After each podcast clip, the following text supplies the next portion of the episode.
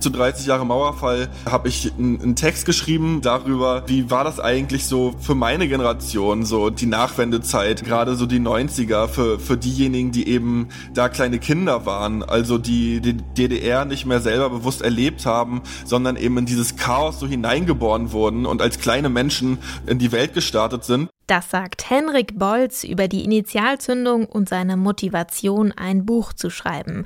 Und damit hallo und herzlich willkommen zur ersten Bonusfolge von Keine Angst vor Hits, in der wir euch keine neue Musik vorstellen, sondern Künstlerinnen und Künstler zu Wort kommen lassen. Viele kennen Henrik Bolz besser als Testo und als eine Hälfte des Rap-Duos zugezogen maskulin.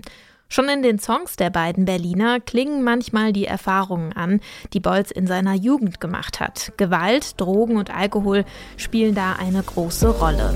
Ja, dieser Sommer war für alle da. Kokospalmen stehen in Flammen und der Strand wird schwarz. Menschen rennen und die Flutwelle steigt und ich stell mir das letzte Dosenbier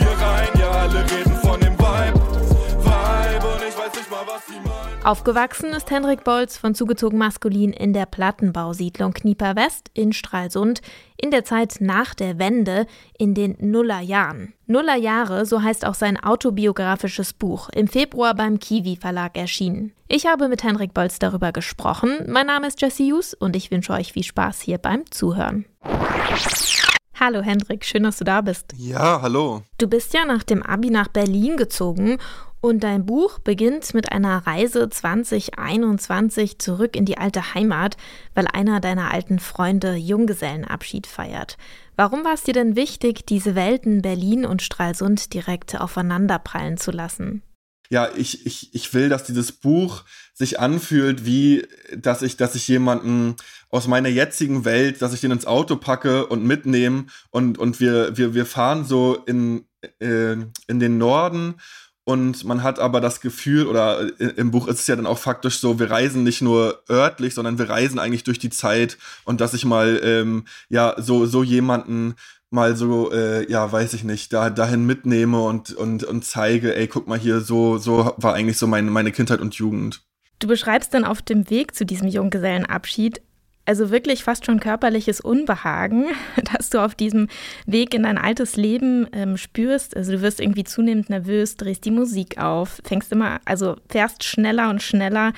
Ähm, dein altes Leben, das war von Drogen und Gewalt geprägt. Wie war es denn dann für dich, dieses Buch zu schreiben?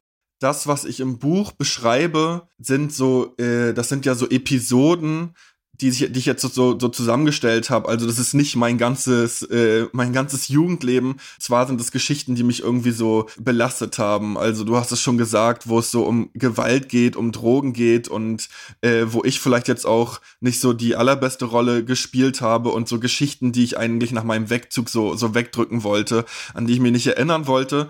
Und ähm, dadurch entsteht auch dieses äh, körperliche Unbehagen, dass, dass diese Geschichten so nach oben drängen und so, so rausblubbern wollen. Und ähm, also das Handwerk an sich, das Schreiben hat Spaß gemacht, aber ähm, ja, diese, mit, sich mit diesen Geschichten auseinanderzusetzen, das war jetzt, war jetzt nicht nur das, das ganz große Glück. Du erzählst in deinem Buch von der Perspektivlosigkeit in der Plattenbausiedlung Knieper West in Stralsund, wo du aufgewachsen bist und da lebt man halt auch wirklich gefährlich. Äh, wenn man jemanden zu lange falsch anguckt, dann, ähm, ja, dann, dann kann einem mal schnell Schläge angedroht werden. Also es ist definitiv ein Ort, wo so die Macht des Stärkeren zählt. Und ich finde, beim Lesen, auch wenn man selbst vielleicht in einem anderen Umfeld aufgewachsen ist, man beginnt total nachzuvollziehen, warum man sich an sein Umfeld eben dann so anpassen muss, um de facto zu überleben. Irgendwann fragt man sich, wo sind eigentlich die Eltern? Die tauchen so gut wie nie auf äh, in deinem Buch und die Abwesenheit wird auch nicht wirklich erklärt. Woran liegt das? Äh, ist genauso wie beim Thema Gewalt. Also das muss man nochmal historisch einordnen, dass da eben äh, die DDR sich verabschiedet hat, die BRD jetzt irgendwie ja, weiß ich nicht, jetzt, jetzt erstmal so erdrutschartig da so, so hereinbricht und ähm, beim Thema Gewalt ist, ist dann halt so der, der Punkt, dass, dass es im Osten, in großen Teilen des Ostens, äh, lange Zeit keine richtige Polizei gab oder oder es gab sie schon, aber die kommt zu spät oder die die sind zu wenige, bleiben im Auto sitzen. Und dass da einfach super viele ähm, junge Menschen und auch alte Menschen die Erfahrung gemacht haben, ja hier interveniert keiner, hier passt keiner mehr auf, hier hier gibt's zwar irgendwie Regeln, aber die setzt keiner mehr durch. Und hier äh, regiert jetzt eigentlich der Stärkere und der Gemeinere und der kommt damit durch. Und ähm, und bei den Eltern ist es so, dass die eben ja, sich, sich in diesem neuen System irgendwie so zurechtfinden mussten, äh, ähm, dass die jetzt äh, mit, mit großen Versprechungen und großen Hoffnungen ist man irgendwie jetzt in diese Wiedervereinigung reingegangen, dass man jetzt so das, das, das schöne, wohlhabende Leben äh, von den, von den Westdeutschen jetzt auch haben könnte. Und, ähm, und dann merkt man, nee, hier geht jetzt aber erstmal alles zu Bruch und alles wird irgendwie platt gemacht und die Leute ziehen einen Schaden davon, äh, die anderen äh, sind, sind arbeitslos, wenn sie nicht aufpassen und jetzt kommt es irgendwie drauf an, jetzt muss man hier irgendwie, irgendwie klarkommen. Und deshalb, ja, tauchen die nicht auf, weil die mit sich beschäftigt waren und weil die auch in unserer ähm, gemein fiesen Kinderwelt ähm, nicht stattfanden. Das war uncool. Also in diesen Episoden, in dieser Welt, die ich im Buch beschreibe, dieser, dieser Teil meiner, meiner Kindheit und Jugend, da hatten Eltern keinen Zugang und da fanden Eltern nicht statt. Was uns dagegen relativ viel begegnet, sind Nazis oder zumindest rechte Symbolik. Also irgendwie weiß man, finde ich, gar nicht so recht, ähm, ob die rechte Symbolik teilweise nur als Provokation genutzt wird. Nazis, die werden manchmal so als hohle Typen dargestellt, aber ab, ab und an sind es dann eben auch die Typen, zu denen ihr so aufschaut. Ihr wart auch fasziniert von der Stärke, von der Idee, Macht mit Gewalt zu bekommen. Und ich fand das wahnsinnig spannend beim Lesen, dass es nicht so ja, dass es nicht schwarz-weiß war. Also wie schwer war es denn damals, eben kein Nazi sein und was waren das denn für Typen? Hier müsste ich nochmal, glaube ich, so die 90er und die Nullerjahre voneinander trennen. Äh, in den 90ern war das ja so eine, so eine Mode, irgendwie Neonazi zu sein. Also nach dem Zusammenbruch der DDR, nach 40 Jahre, Jahren roter Diktatur, ähm, ja, da, da war das jetzt irgendwie nicht der erste Gedanke für viele Jugendliche, ah, jetzt, jetzt bin ich aber erstmal links und Sozialismus finde ich irgendwie gut oder, oder, oder was weiß ich, sondern ähm, da war das erstmal uncool und irgendwie dadurch auch so, ja, out ähm, dann in diesem allgemeinen äh, Chaos und in diesem Werteverlust, da, da, das war einfach so ein gutes Spielfeld oder so ein leichtes Spielfeld für irgendwie so rechte Strukturen, die da gut so die, die Jugendlichen einfangen konnten, die jetzt da irgendwie so in, in, in so ein Vakuum gefallen sind. Ja, und in meinem Umfeld war das einfach Mode. Also ich dachte, ja, so sieht ein cooler Jugendlicher aus. So, so die sitzen da auf den besten Plätzen auf dem Spielplatz und die finden, da hängen auch immer die hübschesten Mädchen rum. Und ähm, ja, Bomberjacke, Sprengerstiefel, kurze Haare, das ist irgendwie ein cooler Jugendlicher.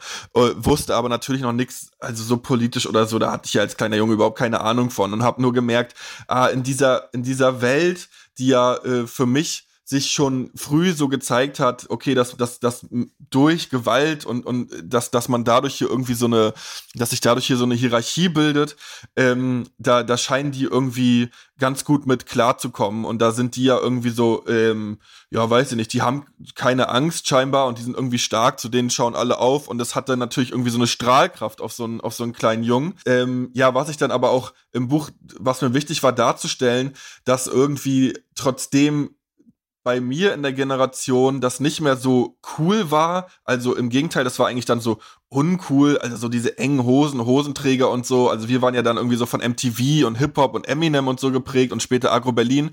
Dass, dass trotzdem dieses, ähm, die, die Werte und auch das Vokabular, dass das auch äh, uns beeinflusst hat, dass da auch sehr viel dann später in, in dem Gangster-Rap der Nullerjahre wiedergefunden haben.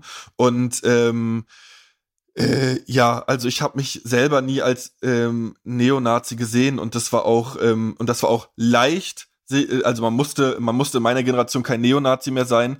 Ähm, aber äh, trotzdem, ja, weiß ich nicht, so das, das, das, das es, genau wie du sagst, es ist nicht so schwarz-weiß, sondern es gibt so super viele Grautöne und, und der eine malt sich ein 88 hinten aufs Trikot, aber man, ähm, man weiß gar nicht, ist das jetzt wirklich so ideologisch oder willst du damit einfach nur zeigen, guck mal, ich bin so ein krasser Typ, guck mal, was ich mir trau und legt euch besser nicht mit mir an. Ja, und das war mir wichtig, das mal so ein bisschen so aufzublättern, äh, gerade für für so einen, ähm, ja, für, für den Blick von vielleicht auch Westdeutschen, die damit ähm, äh, noch nicht so einen Kontakt gehabt haben und dass man, äh, ja, weiß ich nicht, dass man mal so einen Einblick bekommt, wie, wie diffus das eigentlich alles war. Ja, und die Nullerjahre, das wollte ich noch sagen, ähm, äh, die waren ja bei uns, die waren ja so apolitisch. Also bei uns war ja eigentlich so dieses, dieser Gedanke, ja, rechts oder links, ey, lass mich in Ruhe mit der Scheiße. So, das ist so ein 90er-Jahre-Thema und äh, alles, was damit zu tun hat und Politik überhaupt, das ist sowieso alles für den Arsch. Hier läuft eh nix.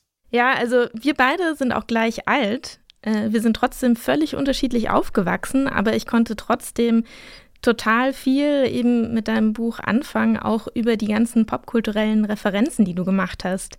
Also in deinem Buch äh, kommen ständig Songzitate vor, von Britney Spears bis Stefan Raab im Hintergrund irgendwie läuft TV, das man damals geguckt hat oder irgendwelche Werbejingles irgendwie und ich hatte ständig so ein, ich habe mich auch ständig in meine Jugend zurückerinnert gefühlt und gleichzeitig haben wir, ich bin in Westdeutschland geboren, total unterschiedliche Erfahrungen gemacht in dieser Zeit. Also war es für dich dann auch wirklich ein Antrieb, deiner eigenen Generation nochmal äh, zu erzählen, dass es einen wirklich großen Unterschied gemacht hat, wo man in Deutschland geboren wurde damals?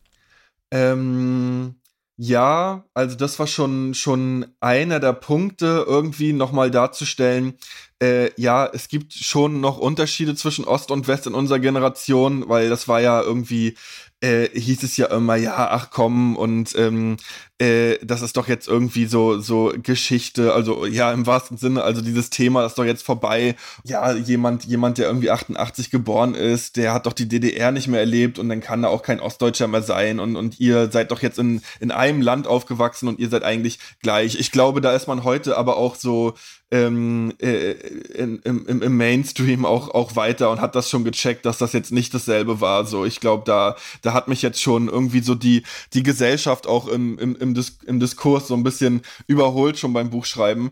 Ansonsten war mir aber auch wichtig, äh, in erster Linie eigentlich auch für mich das nochmal aufzuschreiben und für mich das nochmal einzuordnen, weil ähm, ja, für, für viele Westdeutsche war das, ist die Welt, die ich beschreibe, vielleicht irgendwie fremd. Ähm, und auch ein Punkt, der mir auch wichtig ist, ja, für viele Ostdeutsche auch. Also äh, es ist jetzt nicht jeder in Ostdeutschland genau so aufgewachsen wie ich und hat diese Erfahrung gemacht, sondern äh, auch im Buch tauchen ja auch schon Menschen auf, die zum Beispiel in der Altstadt bei uns aufgewachsen sind und die da auch eher so ähm, ja mit Befremden draufgeschaut haben. Ähm, aber auch selbst Ostdeutsche, die jetzt ähnliches erlebt haben wie ich, äh, das merke ich jetzt auch im Feedback zum Buch, vielen davon ging es ganz, ganz ähnlich wie mir, dass das irgendwie so, so, so, so verdrängte Sachen sind und so Erinnerungen, die man nicht haben will und, ähm, und äh, dass auch die eigentlich ähm, da so eine Leerstelle hatten, so ähnlich wie ich. Und, ähm, und mir ging es auch darum, äh, ja, auch, auch also für mich selber, aber auch so stellvertretend für, für andere Ostdeutsche, die vielleicht ähm, ja Ähnliches erlebt haben und das ähnlich verdrängt haben, das nochmal aufzuschreiben und auch einzuordnen irgendwie in, in diesen historischen Kontext. Also, ja, warum war das denn in unserer Kindheit und Jugend so? Naja, in, in, es hat auch was damit zu tun, dass das eben, äh, ja, dass, dass wir in so einem Systemumbruch irgendwie so groß geworden sind. Und ähm, ja, das, äh, das, das waren so Sachen, die waren mir auch selbst früher ganz lange nicht klar. Also, dass das halt so eigentlich so eine Ausnahmesituation ist, in die ich da hineingeboren wurde. Wo du gerade vom Systemumbruch nochmal direkt sprichst, einige Male, da blendest du in deinem Buch ja weiter zurück in deine Zeit als Kindergartenkind und da lernen wir eine, ja, ich sag mal, besonders schlimme Erzieherin kennen, die zum Beispiel die Kinder zwingt aufzuessen und nach einer Schlägerei wird ein Angreifer dann in Schutz genommen und dir gesagt, dass du weder petzen noch heulen sollst, dass du dich halt wehren sollst, wenn du angegriffen wirst. Inwiefern war das für dich der Versuch, eben nicht nur die Perspektivlosigkeit als Wurzel der Probleme im Osten zu zeigen, sondern eben auch die Relikte dieses DDR-Systems? Systems, dieses alten. Ja, man muss das irgendwie zusammenführen und man muss das differenziert sehen. Und, und es sind da zwei, zwei Linien, die da irgendwie so zusammenlaufen. Also zum einen irgendwie so diese, ja, weiß ich nicht, DDR-Prägung, autoritäre Prägung, aber auch so eine, ähm, so eine, so eine Härteprägung, irgendwie so ein, Militarismus eigentlich, also so ein, so, ein, so ein Kind, so ein Junge, aber auch ein Mädchen, die sollen hart sein und die sollen irgendwie aufs Leben vorbereitet werden, hart gemacht werden. Ähm, und äh, die Gruppe ist wichtig und das Individuum, das ist irgendwie immer äh, dubios und komisch und, und wenn er mal gemobbt wird, dann hat er es wahrscheinlich auch verdient. Und, ähm, und auf der anderen Seite eben auch dieser, ja, dieser Einzug des, des Kapitalismus, der dann und, und der Demokratie, der dann aber Hand in Hand mit so, mit so einem breiten Gefühl von, von Niedergang irgendwie so äh, sich gezeigt hat und, und, und, und da so ankam. Und ähm, ja, dass das so beides zusammengehört. Und äh, ja, auch interessant, gerade so auch diese Kindergartenszene, da habe ich auch so viel Feedback drauf bekommen von, von Leuten, die da ganz ähnliches erlebt haben. Und ähm, ja, da, da merke ich auch so, okay, da, da muss man auch mal nochmal drüber sprechen. Was, was, was sind denn das eigentlich für Werte, mit denen man da im Osten aufgewachsen ist und vielleicht hier und da auch noch heute aufwächst? Fragezeichen. Ähm, und äh, lasst uns das doch mal gemeinsam anschauen und äh, überlegen, was man davon jetzt vielleicht auch mal über Bord werfen kann, was, was heute eigentlich nicht mehr in die Zeit gehört und was einen eigentlich irgendwie so gar nicht aufs Leben so gut vorbereitet, sondern im Gegenteil eigentlich so ein bisschen krank macht auch äh, langfristig. Ähm, naja, toxisch männliches Verhalten, worum es in deinem Buch auch sehr viel geht, das ist ja auch heute noch ein Thema und das war auch nicht nur in der DDR ein Thema. Ähm, Im Buch beschreibst du ja ziemlich oft, wie du deine Emotionen wirklich so krass unterdrückst und sie dir selbst ausredest. Wie hast du denn überhaupt wieder ein normales Verhältnis zu deinen Gefühlen entwickelt? Also die Gefühle haben das normale Verhältnis mit mir irgendwann entwickelt, in dem die einfach irgendwann so rausgebrochen sind. Also äh, ich hatte das Pech, Schrägstrich Glück, dass ich dann eben doch nicht der allerhärteste war und das bei mir alles nicht so gut funktioniert hat auf Dauer mit so diesem Wegdrücken von Gefühlen. Ähm, und äh, dass die sich dann auch Gehör verschafft haben, das beschreibe ich ja auch im Buch, äh, dass ich irgendwann ist das so rausgeplatzt in, in, in Form von Panikattacken und so Depressionen, äh, ohne dass ich aber damals wusste, was Panikattacken und Depressionen sind und so von mir entkoppelt war, ähm, dass ich dachte, was ist denn jetzt mit mir los? Ich bin irgendwie verrückt. Und was da aber auch gut passt, ähm, weil so wurde es mir auch beigebracht, Gefühle sind was Verrücktes, also sind was Kindisches, was was Dummes und ähm, ich konnte mich dann auch irgendwann gar nicht mehr so dekodieren. Ja, was fühle ich denn jetzt eigentlich? Was ist denn das? Und habe das nur noch wahrgenommen als, na, das ist irgendwas Unnormales. Das stört mich so in meiner ähm, in meiner Roboterhaftigkeit.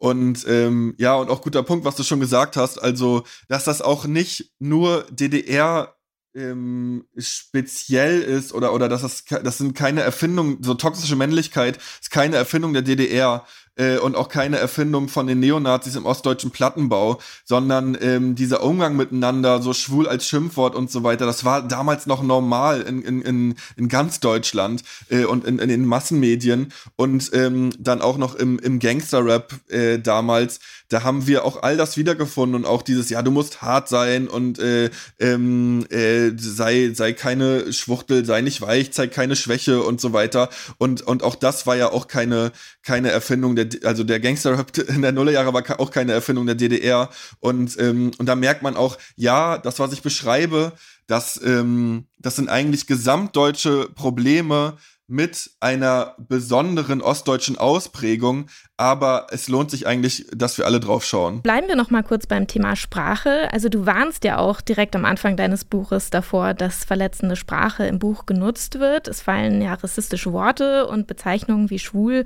werden als Schimpfwort genutzt. Bis heute gibt es ja Debatten, dass Deutschrap auch häufig problematische Sprache benutzt und im Deutschrap bist du ja jetzt gelandet. Wie siehst du das denn im Rap-Kontext? Ja, im Buch war es mir wichtig, also, dass, dass es, es sollte auch wehtun, ähm, weil mit diesem, mit diesem Abmildern und mit diesem alles irgendwie durch so ein, durch so ein Milchglas die Realität anschauen, äh, so halten sich die Leute auch immer, immer schön die Realität auf Distanz. Und ähm, dann, dann liest man so ein Buch und ähm, da steht dann eben nicht, äh, da stehen dann eben nicht die klaren Begriffe, die man irgendwie schmerzhaft findet und auch nicht die die Handlung und so weiter, sondern dann steht dann vielleicht nur ja und dann haben wir uns ähm, haben wir uns äh, homophob beleidigt und ähm, und am Schluss äh, wurde noch jemandem Gewalt angetan. Und das kann man aber so leicht dann dann so durchlesen und dann liest man das Buch und packt das so weg und fühlt nichts dabei und geht wieder weiter in sein Leben und und ähm, keine Ahnung äh, kuschelt sich wieder in den Latte Macchiato Schaum und denkt nicht, nicht mehr weiter drüber nach. Und mir war es aber wichtig, dass die Leute was fühlen, dass die, ähm, äh, dass die, dass die nicht einfach so das, in, das so durchlesen und wegpacken und ihr Leben weiterleben, sondern dass man irgendwie darüber nachdenkt und ähm, und vielleicht merkt, ja, da da, da lohnt sich vielleicht noch mal noch mal richtig hinzuschauen. Warum haben wir denn eigentlich damals alle nicht hingeschaut? Und zum Rap, also es gibt schon diesen Rap und das ist auch äh, die Spielart des Rap, die ich ähm, genial finde und toll finde, dass Leute den den Zuhörer mitnehmen in ihre Welt, in eine Welt, die der vielleicht nicht kennt und ähm, und man einen Einblick äh, erhält so und, und gerade so in den Nullerjahren äh, so, so problematisch wieder auch Textzeilen und so waren. Das war auch ein ne, ne großes Achievement von, von so Leuten wie Sido und so weiter, dass sie so in den Massenmedien, wo es ja immer noch hieß, ja, Deutschland hat kein Ghetto und sowas gibt's hier nicht und die spinnen alle und so, dass die sich Gehör verschafft haben und gesagt haben, ey, nein, guck mal hier, solche Realitäten gibt's in Deutschland so. Und nur weil ihr euch das nicht irgendwie betrifft und euch nicht umgibt, heißt es nicht, dass es nicht existiert. Und das finde ich äh, toll toll an Rap so. Ähm, aber äh, ja, da geht's nicht immer nur darum, äh, um, um irgendwie, um, um eine Welt irgendwie darzustellen, sondern äh, die Leute sind auch ja heute noch so drauf, obwohl sie auch nicht mehr so drauf sein müssten. Also manchmal denkt man ja, ja, der kommt vielleicht aus diesen Zuständen und wenn der aber erstmal wohlhabend ist und so, dann, dann ist er vielleicht kein Arschloch mehr. Und ähm, ja, und dort merkt man aber manchmal, nee, obwohl die es besser wissen und obwohl, obwohl es denen jetzt eigentlich gut geht, ähm, haben die auch Lust, trotzdem noch sich so zu verhalten und, und trotzdem noch so, ähm, also kommen auch aus dieser, aus diesen Machtmechaniken irgendwie leider nicht raus so. Du stehst heute an einem anderen Punkt und du lebst in Berlin und am Ende deines Buches, ähm, da stehst du auf dem Junggesellenabschied in Stralsund. Alles ist eigentlich wieder so wie früher. Irgendwie Leute kotzen ins Gebüsch, es werden Drogen konsumiert, alle sind so ein bisschen zugedröhnt und feiern zusammen. Und du hast Freundinnen aus Berlin mitgebracht, die dann schnell entscheiden, nee, kein, gar keinen Bock hier zu bleiben. Du lässt dann aber am Ende des Buches offen, ob du mit nach Hause fährst. Das finde ich ein sehr schönes Ende. Wie ist denn da heute deine Sicht? Wie ist heute dein Verhältnis zum Osten? Ähm, ja, das wird durch diese Ambivalenz eigentlich gut dargestellt. Also ähm, zum einen merke ich ja selber äh, äh, dann am Schluss vom Buch, hm, ah ja, irgendwie macht das jetzt auch was mit mir und ähm, ja, das erinnert mich ja an, an eine Welt, äh, die ich eigentlich hinter mir gelassen habe und, und ähm, so will ich ja eigentlich nicht mehr drauf sein. Ähm, gleichzeitig ah, finde ich diese Pose schrecklich von wegen, oh, und ja, und dann bin ich weggezogen und dann habe ich Therapie gemacht und jetzt bin ich der Geile und ihr seid alle dumm. Das kann ich einfach nicht leiden. Und, äh, und so bin ich auch nicht und so schaue ich da auch nicht drauf. Mein Verhältnis zum Osten heute ist eigentlich ähm, eben, ja, diese Ambivalenz, also, dass ich mich für manche Sachen schäme, die da passieren, äh, gleichzeitig aber ähm, auch äh, große Hoffnung eigentlich habe, dass dass da auch was passiert, dass jetzt also super viele Menschen, äh, die die ähnlich wie ich oder noch viel länger und und vielleicht sogar noch viel schlauer sich sich mit äh, mit mit diesen Themen beschäftigen und daran mitarbeiten, dass sich im Osten was zum Positiven verändert ähm, und dass wir irgendwie den ganzen Kram mal aufarbeiten. Also mit dieser Wendezeit, da ist so viel in so kurzer Zeit passiert und da war so wenig Platz eigentlich für Reflexion und dass das jetzt mal passiert, dass man da äh, ja aufarbeitet und gemeinsam irgendwie weiterkommt. Und ähm, was ja auch äh, ein großes Fund heute ist, dass eben auch äh, Westdeutsche einfach anders drauf sind, als die, glaube ich, früher noch äh, wahrgenommen wurden bei dem Thema, sondern dass man merkt, okay, die sind auch irgendwie offen und neugierig und, ähm, und man hat irgendwie, man hat da einen besseren Austausch mittlerweile. Und ähm, ja, ich schaue sehr hoffnungsvoll auf, auf, ähm, auf die Zukunft und ähm, wünsche dem, dem Osten als Region, ähm, ich wünsche dem ein, und, den, und den Menschen dort nur das Beste. Das war die Bonusausgabe von Keine Angst vor Hits. Zu Gast war Henrik Bolz von Zugezogen Maskulin. Gesprochen habe ich mit ihm über sein autobiografisches Buch Nuller Jahre.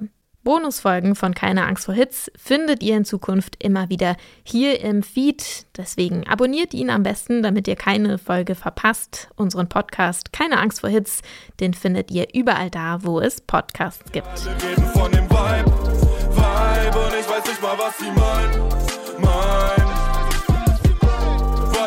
Sommer vorbei, ja